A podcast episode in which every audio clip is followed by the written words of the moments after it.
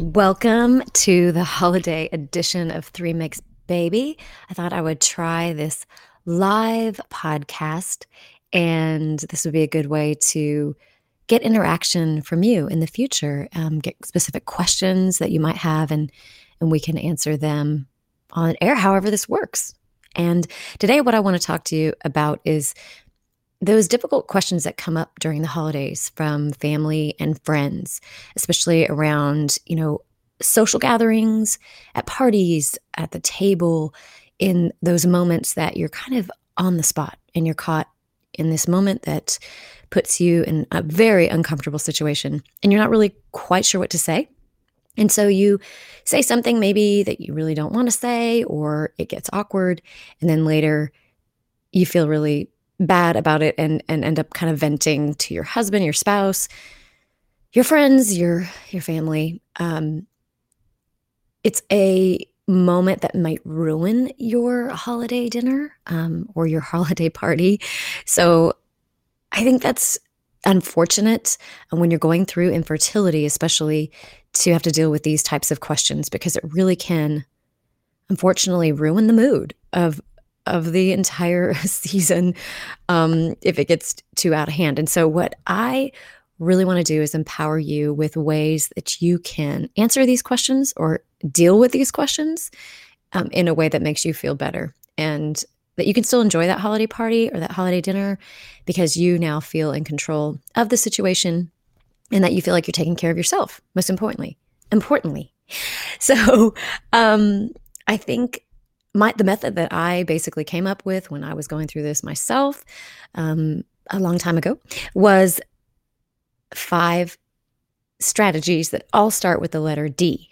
And so I call them my five Ds. I know it's catchy, but uh, that is dodge, distract, deflect, direct and detour. And so I know people have questions about this because they say, well, what does that mean? How do I do that? There's so many different scenarios that can come up and it's very nuanced. So you definitely, I think this is a great area where you can call in, write in, and join me and ask your specific questions. Like say, okay, this happened. This person said this to me. How do I respond to it? And I can get into more, you know, detail and really help you. But just to kind of give you a summary of what these five strategies are is the first one is to dodge. You know, sometimes you're in this spotlight, you're standing in a circle, someone asks you an uncomfortable question, "Hey, when are you going to have kids?" And you really don't feel like answering it um, because it's going to put you in a weird spot. So, we can do is dodge it. And the way that you dodge it is you basically just um, you know don't don't receive the question. Um, so there's ways that you can do it. You can um, ask the question back to them you know hey when are you going to have children? You know or you can uh, change the subject. And so it's sort of a way of just dodging that question. I'm sure you have other ways that you know how to dodge questions. And so dodging is is one of your first strategies you can go about. Um, just don't answer. The, I know, according to Business Insider, when you dodge a question, um, it's less likely to be te- detected by the person who's asking you that question because, um, especially if you answer a similar question. So let's say they say, When are you going to have kids? Um, you can answer a question that's sort of similar, like when you're going to look for a new job, or when you're going to, or when your sister had kids, or something that kind of throws them a little off. So you're sort of dodging the question by answering something similar but not exactly answering their question. So it's not, you're not making it about you. You're taking the spotlight off of you. And so that's one way to do it. So, you know, let me know your creative ways that you come up with of how you can dodge these questions that you don't just feel like answering. And a lot of people ask, well, why wouldn't I want to answer the question?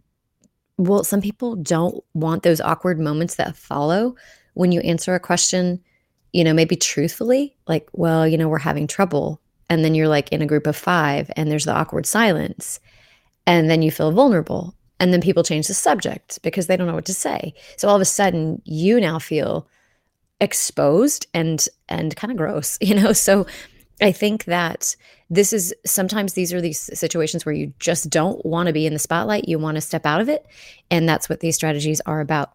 Now one of the d's is to be direct. So you know hey that's kind of the easy one. That's the last one in in this the order. So I'm going in order. The next one is to distract. Distraction works really well. This is a way that you just throw the attention off of you by pointing out something else that's going on in the room in that moment. In parties and at family dinners, this is really easy because there's so much going on. There's so much chaos. There's plates, you know, clanging. They're passing food around. You're you're um, having conversation. You're had pouring glasses of drinks. So there's so many ways that you can distract from the question by just pulling everybody's attention towards something else.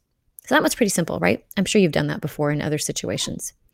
The other thing is to deflect. And the way you deflect a question is you just put it back on them. And so a lot of times people are asking you questions because they just are curious. They're bringing up topics that they can relate to.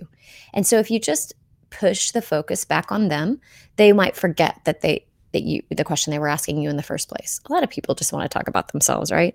So, if they ask you a question, hey, you know, why don't you just adopt? then you can say, Oh, do you know somebody who adopted? Did anybody in your family adopt?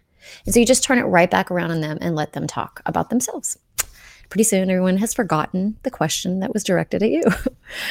um, and then the the last one, besides being direct, is to detour. Sometimes people are just rude and inappropriate, and you just need to walk away and just get away from the situation.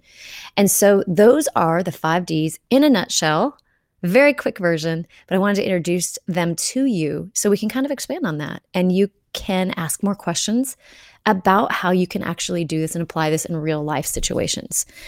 All right, so there it is. That's your live edition of holiday edition of 5Ds for handling difficult questions and comments over the holidays. Happy holidays, everyone, and I'll meet you back in uh, a couple weeks for the next non live podcast.